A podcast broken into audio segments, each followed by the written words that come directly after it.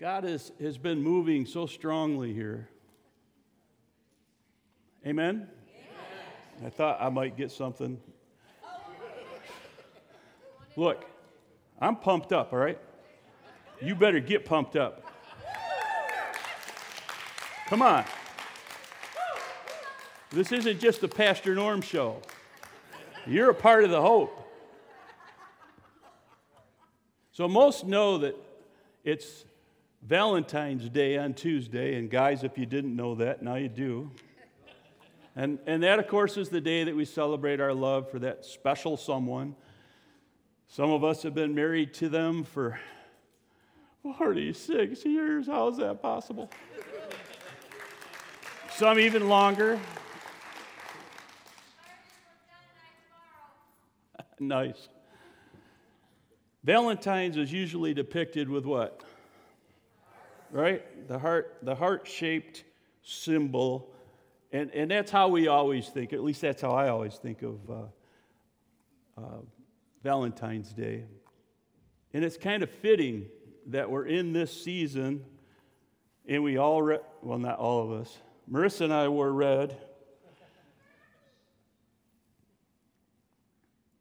And what I want to do is take last week's message and just jump in there a little bit more this week.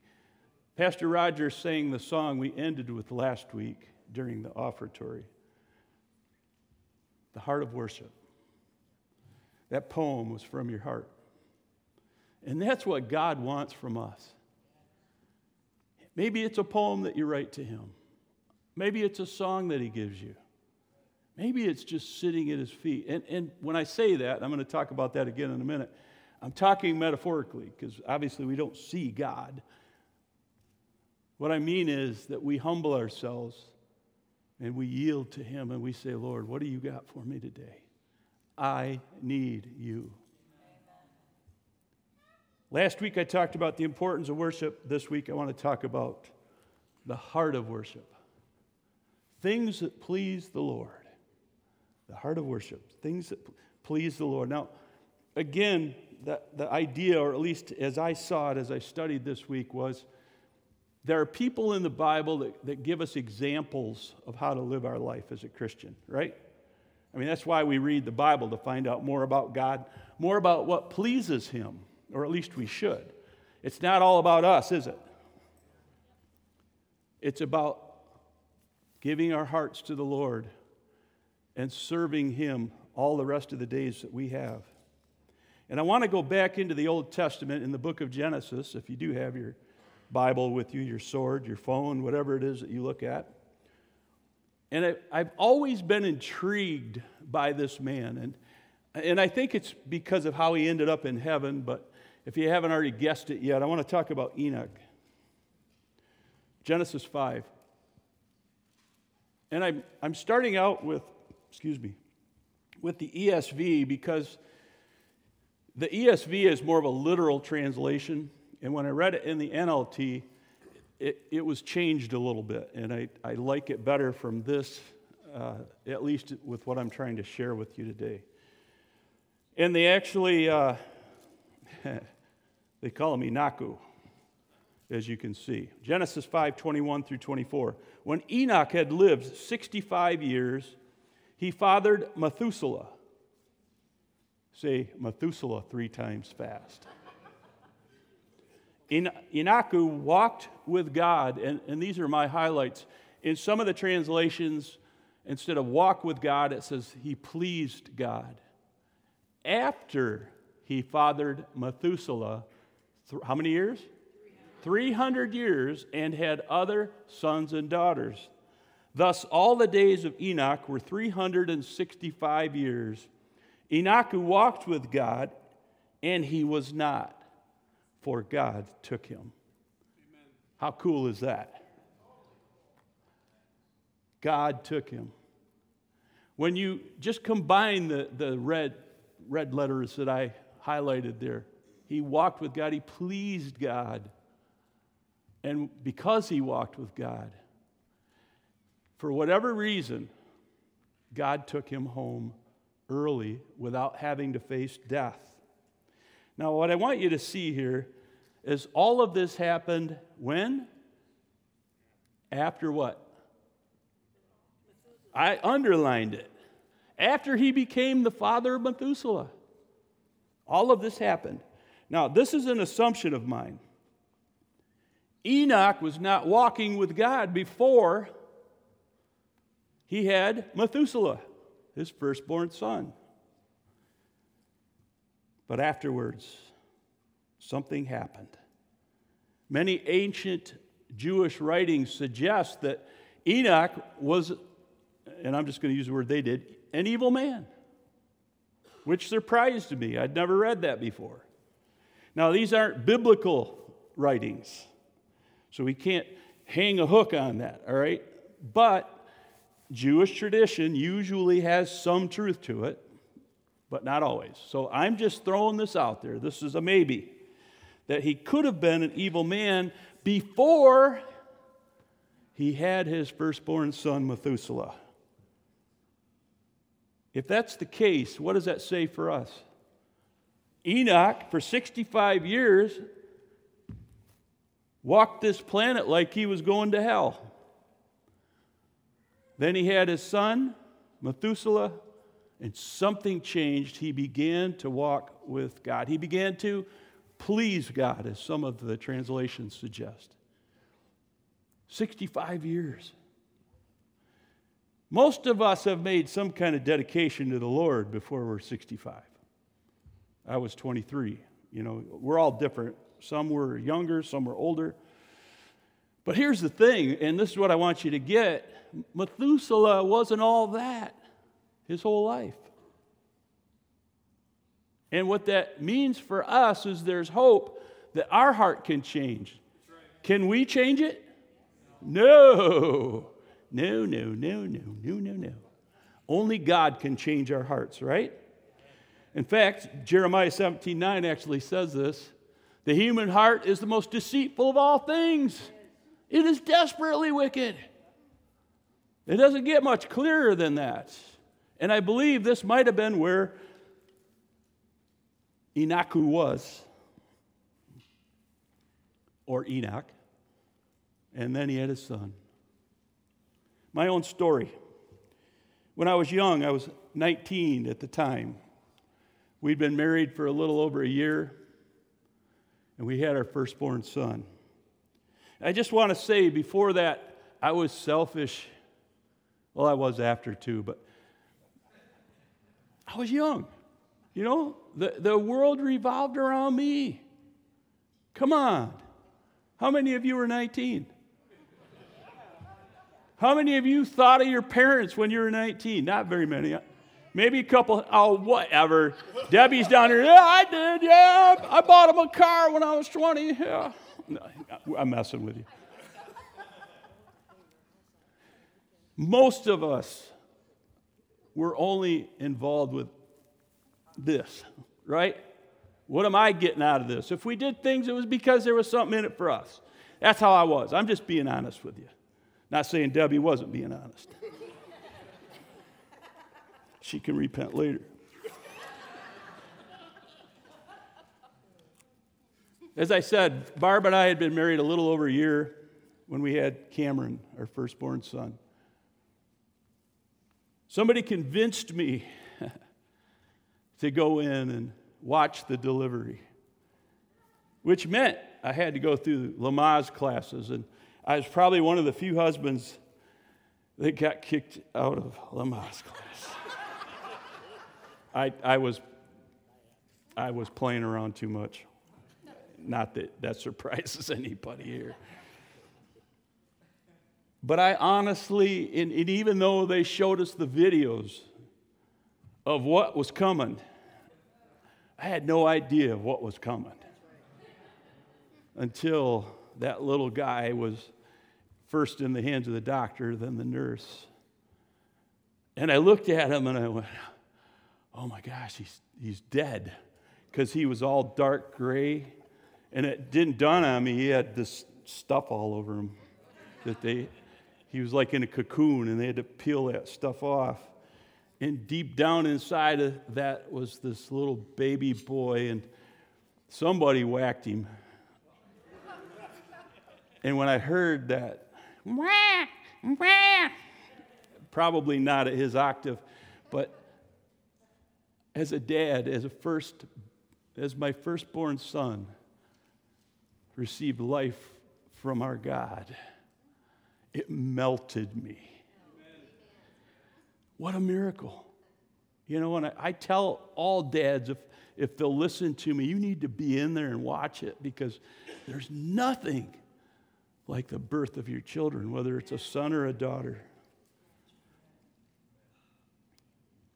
I wonder if Enoch, when he saw his son for the first time, if that isn't what helped change his heart.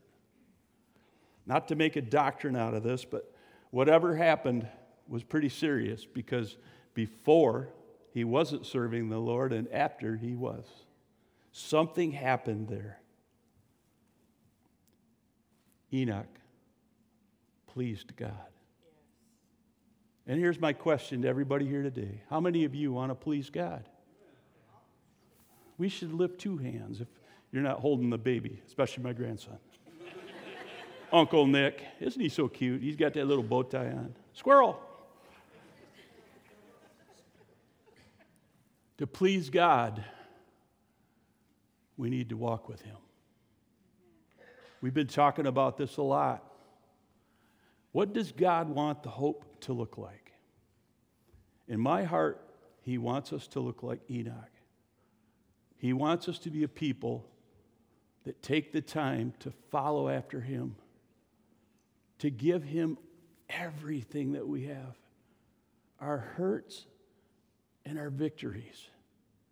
Someday we're going to all lay our crown down at His feet, symbolically. But for right now, what He wants is you, your heart. And as we enter this week of Valentine's Day, let God be your Valentine. Amen? Amen. This struck me, and I use a lot of analogies, a lot of metaphors, but when I was a dad, and still today, when my children want to spend time with me, that is the biggest blessing I can ever receive, versus the other way, where they don't want to spend time with you. You know, you raised them, you gave them life, you put clothes on them, you helped them get through the struggles of puberty and acne and girlfriends and boyfriends and all the other stuff that goes with being a teen. And then they become an adult. And at that point, they make the choice. Am I going to hang with them or not? And I know for some of you, sadly, it's not. And my heart goes out to you. But what a great picture if you'll think of God who created you, gave you life, gave you everything that's around us today. And all He wants in return is a relationship with you. And there is nothing you can do that will please Him more than what? Spend time with your Heavenly Father. Let Him know how appreciative you are that He blesses you, He blesses your kids, He blesses your family. Do you know we're the most blessed nation on the planet? And when you really look at what we have in the United States, the lowest end of poverty is still richer than most other countries. God has blessed us with so much, and there is little that will please Him more than you attending to Him, blessing Him with your presence.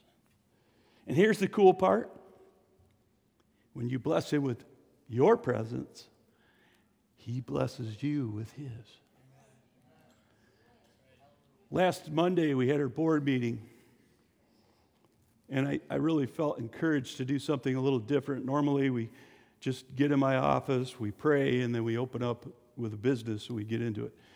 This week, I had everybody come in here, turn the lights down like we do, turned on some music in the back. And we spent about an hour just sitting at the Father's feet. And I had a whiteboard over here, and I just asked them, whatever God gives you, write it down. We had a whole bunch of things He spoke into us that will help us prepare for the future of the hope. But what I wanted you to see was that while we were in here, you could feel the presence of God. It was tangible. Now, can you see the Father, the Son, the Holy Spirit? No. Someday we will. But in the meantime, can you feel the Father, the Son, the Holy Spirit? Absolutely. When you give God the time of day, He will give you the day.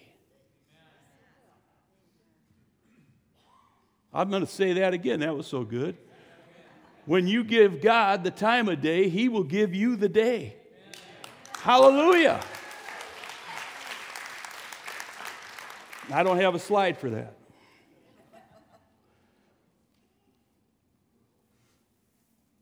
That leads me to another verse from the Bible that talks about Enoch. The writer of Hebrews 11:5. Now, how many know what chapter 11 is known for in Hebrews? Thank you. Faith. So somehow Enoch got shoved into this. Verse 5.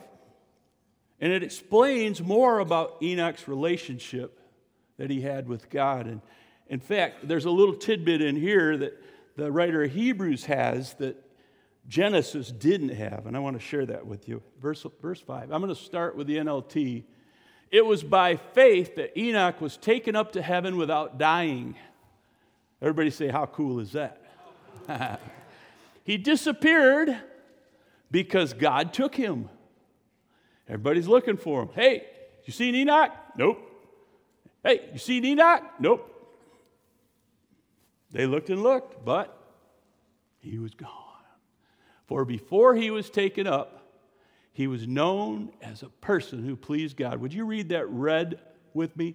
He was known as a person who pleased God. Oh, do I want this church to be this? All right? I want God to do something supernatural in us. Now, I wonder if you see the difference between Genesis 5 and this verse. Anybody? In Genesis 5, Enoch walked with God, right? And then he was translated to heaven.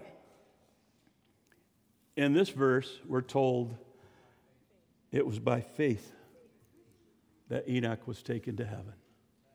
And this is something that you and I really need to work on. We need to live a life of faith. That's the kind of thing God wants from us. You've got to believe that He exists. You've got to believe that He wants the best for you, right? The writer added that before Enoch was taken to heaven, he was also known to please God, which we've already read over and over. I'm not suggesting here that anyone is going to go to heaven prematurely without dying, all right? Although that would be cool, but I don't think that's going to happen. Only two people in the Bible were ever recorded as having gone to heaven without dying first. Who was the other one? Elijah, and that's found in 2 Kings 2:11, where the chariots of fire come and the horses are flaming. I mean, I can't imagine the picture. Elijah must have just been going, blah, blah, blah, blah, blah.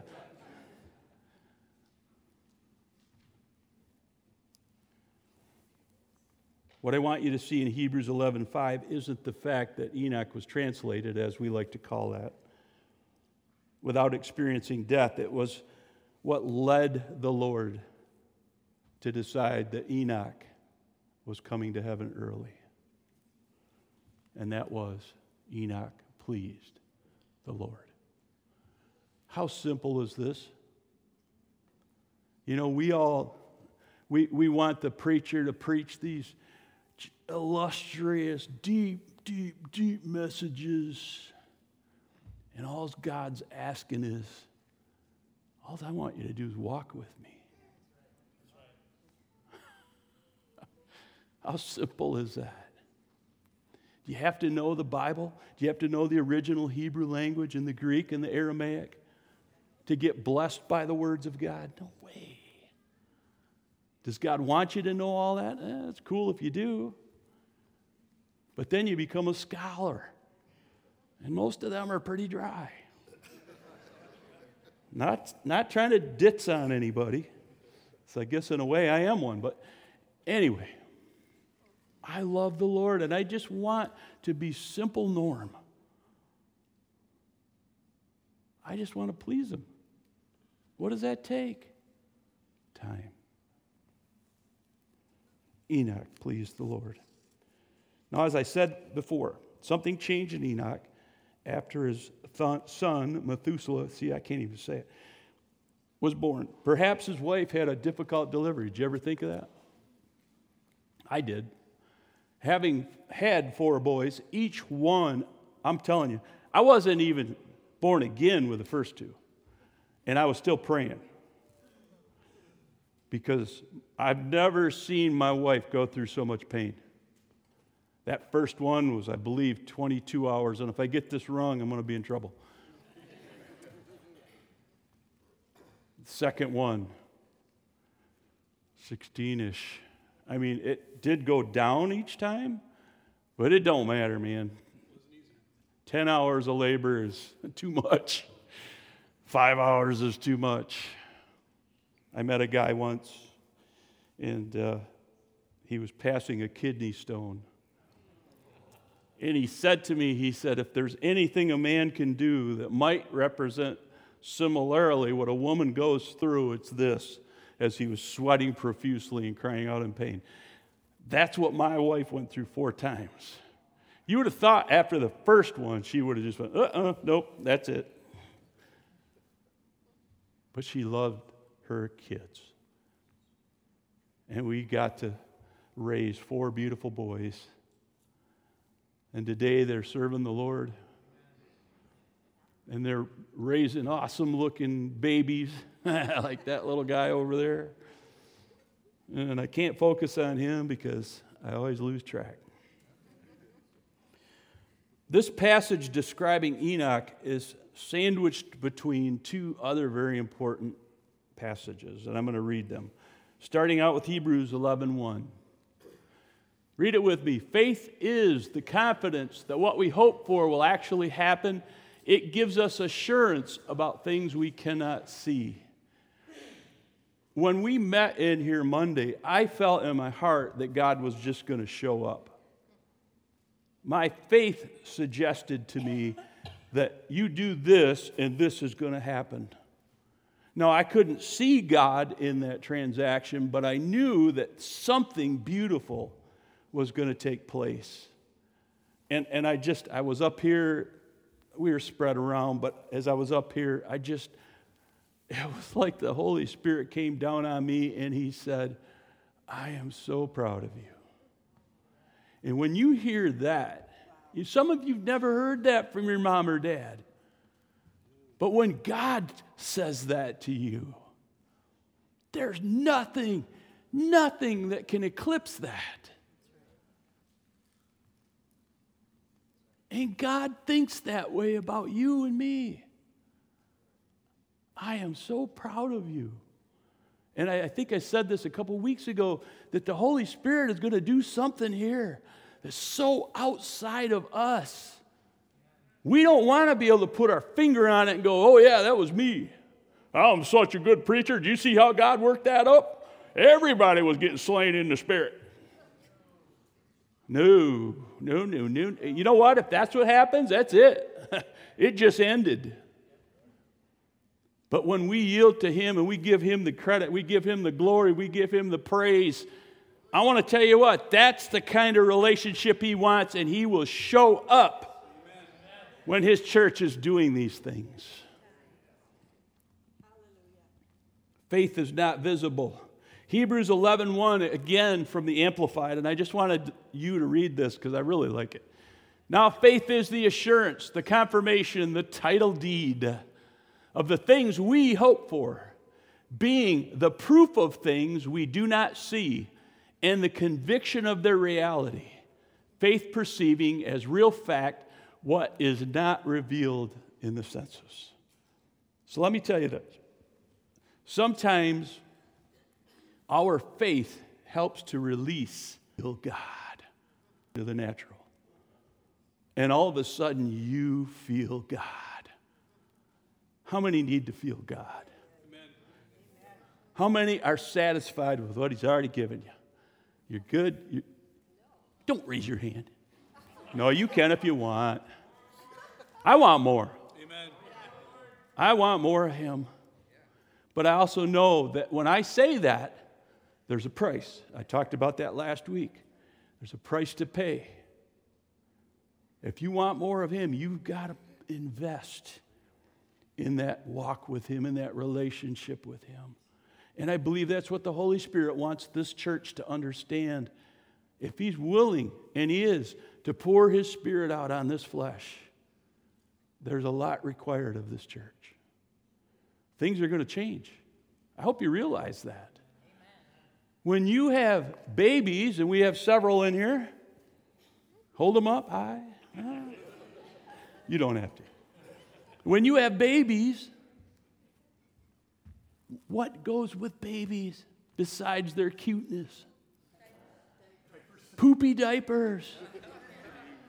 You have to feed them. You can't just lay them down and go to the store. You got to take care of them. And this is what the Holy Spirit wants this church to understand, that if He releases His Spirit into this place, we're going to see a lot more babies in Christ. Amen. And who, that's great, Dawn, that's great. Yeah, we want that, right? But are you going to be saying that, and I'm not picking on you, I'm saying this to everybody, are we going to be saying that when we have 100 baby Christians in here? Poopy diapers. Somebody's got to clean up the mess. Somebody has to teach that baby to talk and walk and everything else that goes along with it. Are we ready for that? This type of faith is what Enoch and so many other Old Testament saints were commended for having in chapter 11 of Hebrews. If you go on and read, there's a whole bunch of saints that are brought up in that passage, in that chapter. Faith is not visible to the natural eye, but it is necessary. Faith is not visible, at least to the natural eye, but it is necessary for all believers, for the children of God. Listen to what the other side of the sandwich says. Hebrews 11:6. Read it with me. And it is impossible to please God without faith. Stop. Ask yourself right now, is this me? It is impossible. Say that one word. Impossible. Now, I thought God said all things were possible. Didn't He? But here's the catch. We have to have faith. You want to see God move? You got to have faith. You got to believe God wants to bless this church, that He wants to bless His people, that He wants to prosper us. And I'm talking whole health kind of stuff, not just money. Anyone who wants to come to Him must believe that God exists and that He rewards those who sincerely seek Him. Read that last sentence with me. Anyone who wants to come to Him must believe that God exists and that He rewards those who sincerely seek Him.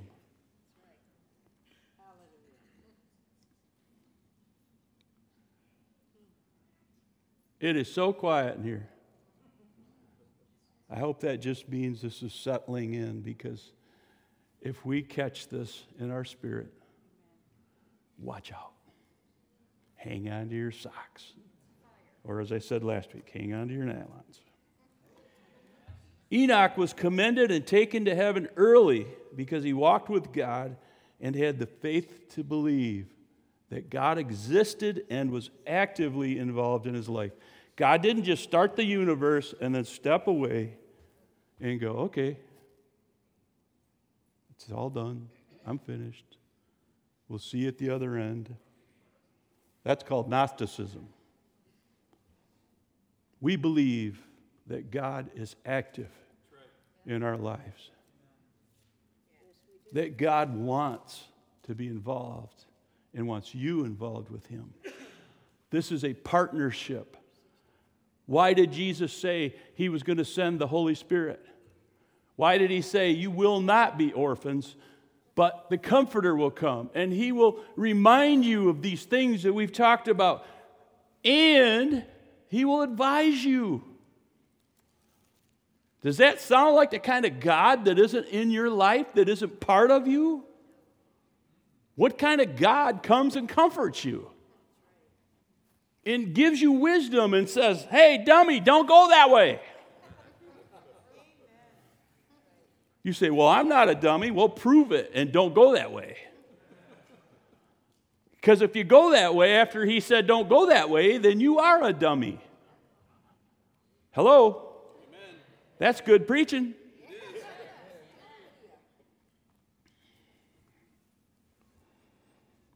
Those who worship the Lord from the heart will exhibit these attributes, and I'm coming close to the end. Worship from the heart requires these things. First, you must believe that God exists and that he blesses those who seek him. Hallelujah. Are you a seeker? Amen. This is the kind of person God wants, worshiping him. Second, Jesus gave what he called the greatest commandment. You must love the Lord your God with all your heart. And I had emphasis there, and then I did the, what do they call that, the eclipse? The ... thing. Because there was more to it, but I just wanted you to fasten on. The actual scripture says you must love the Lord your God with all your heart, all your soul, and all your mind. This is the first and greatest commandment. Hallelujah. Do you love the Lord with all your heart? What's that look like? Well, first thing, are you holding stuff back? Are you abandoned to him when you spend time with him? Meaning that you don't care what happens around you. You just want him. It's not about the music. If you want to start coming this way, that'd be awesome. It's not about the music. It's not about how awesome the choir sounds, although they do sound good or great.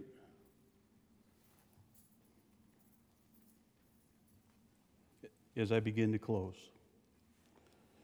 here's what I feel like the Lord was saying to me and to this church. He wants to see us worship him as a celebration. Every Sunday, it's a celebration of God. It's a celebration of what Jesus has done, how we've given the Lord permission to take over, but as such, he's pouring himself into us. And it's because we've given our hearts to him. And I've got something here, and I hope that, I don't see her in here. Is Pastor Barb here yet? Where? Are you ready? Do they have, can you hand these out? Okay, they've got them. All right, cool. So, I want to do something this morning because of the season and how this worked out. I better finish my message first. God wants nothing less from us than our heart. Put your hand on your heart or about where it is. Say, God wants nothing less than my heart. Come on, say it with gusto. God wants nothing less than my heart. I used to say this to the kids. God wants you to give your heart to the Lord. And it never dawned on me when I was raising the little guys what that must have meant to them. Because they're probably thinking, I'm going to give my heart to the Lord? You know, don't I need that part? We're talking metaphorically. And it means our all, right? That's what, when I say heart, I'm talking about all of you. Your emotions, your thinking, everything is His, and you give it to Him. God wants us to celebrate Him, and worship requires heart. He wants a people who will worship Him with all their heart, and we do this when we seek Him, when we spend time with Him, when we love Him, when we adore Him, and finally, when we celebrate Him. When we do these things, it creates an atmosphere, and you don't have to be here. You can do this in your home. You can do this with your board. You can do this with your kids. You can do this all by yourself. When you start to celebrate Him, that's true worship. And that's what the Lord desires from us. You cannot walk with God unless you engage your heart in this relationship. Worship helps us to get to that place where we're walking with the Lord. Now, this is harder to explain with words than it is by experience. But if you go after the Lord with all your heart, one day you're going to experience the presence of the Holy Spirit, if you haven't already. And it'll be tangible. You'll think that you're there in heaven. You'll be like Paul, you'll be going, I don't know if I was in heaven or in my body, but God was moving, right?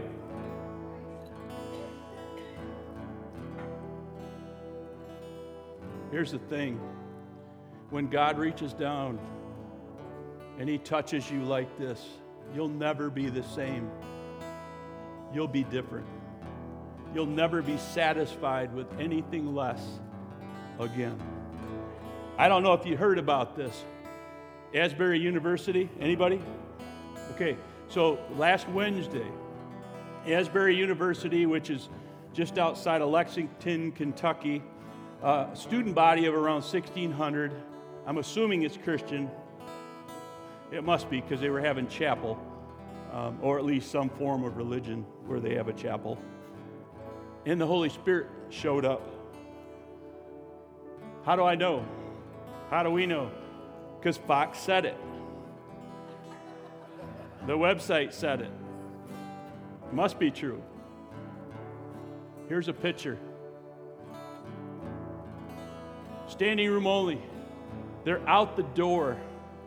People are coming from all around Lexington to see, to experience God, to feel Him in a tangible way. Here's another picture. How cool is that? Now, I didn't look this morning, but as of last night at 9 p.m., they were still going. Hello. What did I say? It takes something. You want this? Do you really, really want God like this? It takes something from you. These students said, I don't want, they're not even going to classes. They're having church. Because God's there. And you know what they're saying? I don't want this to end. That's what it means when the Holy Spirit shows up in a real, tangible way, people are changed.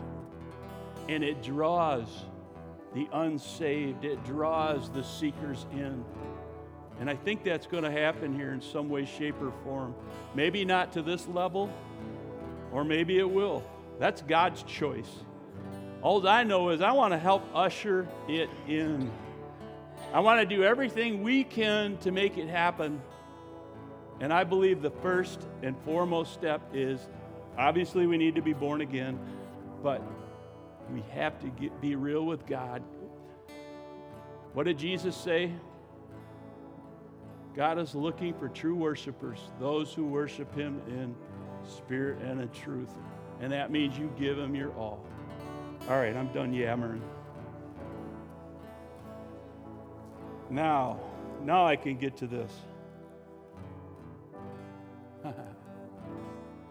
This little card we made up post-haste because I didn't get the idea till yesterday. I give my, and then there's a little red heart. I give my heart to Jesus. The reason that I said give and not I gave my heart to Jesus is because I want you to do this daily. This is it isn't a once and done thing, as I like to say. Instead, it's, I give you my heart, Lord, again and again, on Monday, on Tuesday, on Wednesday. Why? Because I want to celebrate you. I want to please you. I want you to walk with me and me with you. I want you to pour your spirit into this earthen vessel. If that's you, would everybody stand? If that's you and you feel like, yes, this is me. I want more. I want all God has for me. I want you to take one of these cards home, but you can't get it unless you come up here. So I want you to come up here. If you want one of these beautiful, flashy little cards. I don't know if I can get that to shine in the... And the ushers are going to hand these out to you, and you can't get it, though, unless you come up here. Unless, Bonnie, if you want one, just raise your hand, and we'll get you one.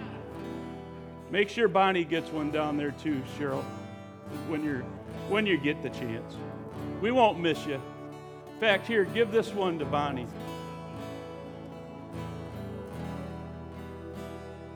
Hallelujah. Hallelujah.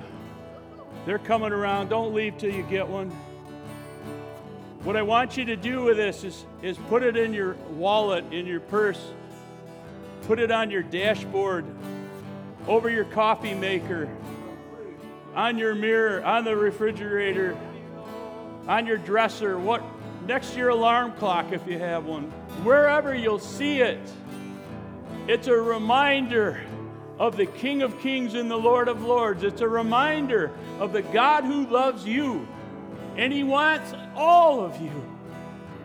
Not just a little bit. Not just a bite-sized chunk. He wants all of you. Everybody say that. He wants all of me. So make this your faith pledge to Him today. Say it with me. Lord, I give you my heart. Today, tomorrow, and the next day, infinitum, until you return for us. We love you. In Jesus' name, amen. Can we sing a couple verses of that? I'll bring you more than a song. I'll bring you more than a song.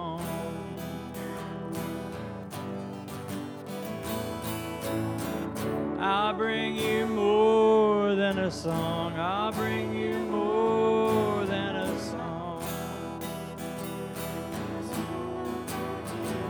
I'm coming back to the heart of worship.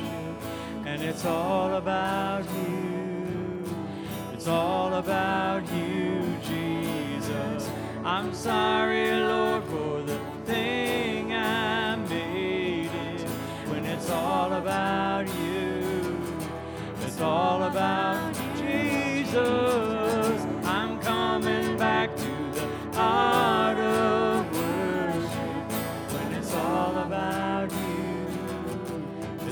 about you, Jesus. I bring you more than a song, Lord, more than a song, Lord. Oh, Jesus, I'm yours. Jesus, I'm yours. Oh, I'm yours, Lord. Jesus, I'm yours. Jesus, I'm yours.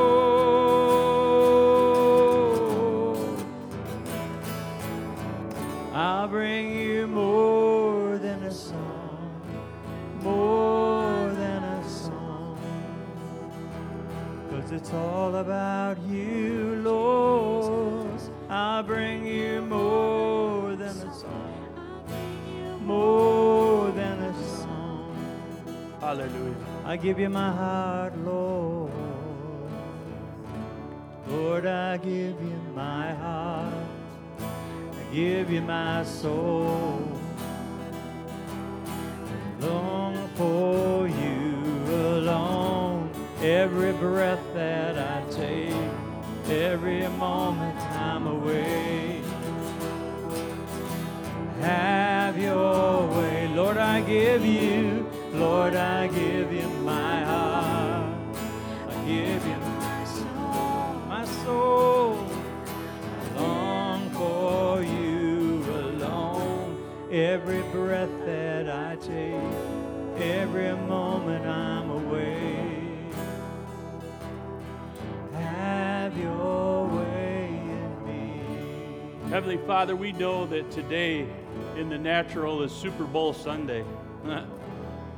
And this nation goes crazy, celebrating their favorite football teams. But Lord, we would be amiss if we didn't celebrate Jesus first. And Lord, we want to lift up your name, that name that is above all names. Lord, we want to praise you today. Praise the name of Jesus. Lord, you control us. You are the Lord of each one of our souls. And today we honor you, Lord, for what you've done, what you're doing, and what you continue to do. Bless these people in their coming and in their going. Lord, just keep us safe from the enemy. And we pray today that you would help us to let our light shine, Lord. And may we find ourselves in that place where we hear your voice saying, I'm proud of you, son. I'm proud of you, daughter, that you are well pleased with us. That's our prayer. Help us get there, Lord, whatever that looks like. And we pray this again in the strong name of Jesus. And everybody says, amen, amen. Hallelujah, hallelujah. You may continue worshiping up here. We're finished officially. If you need prayer or something, just come on up. We've got some people that can do that with you.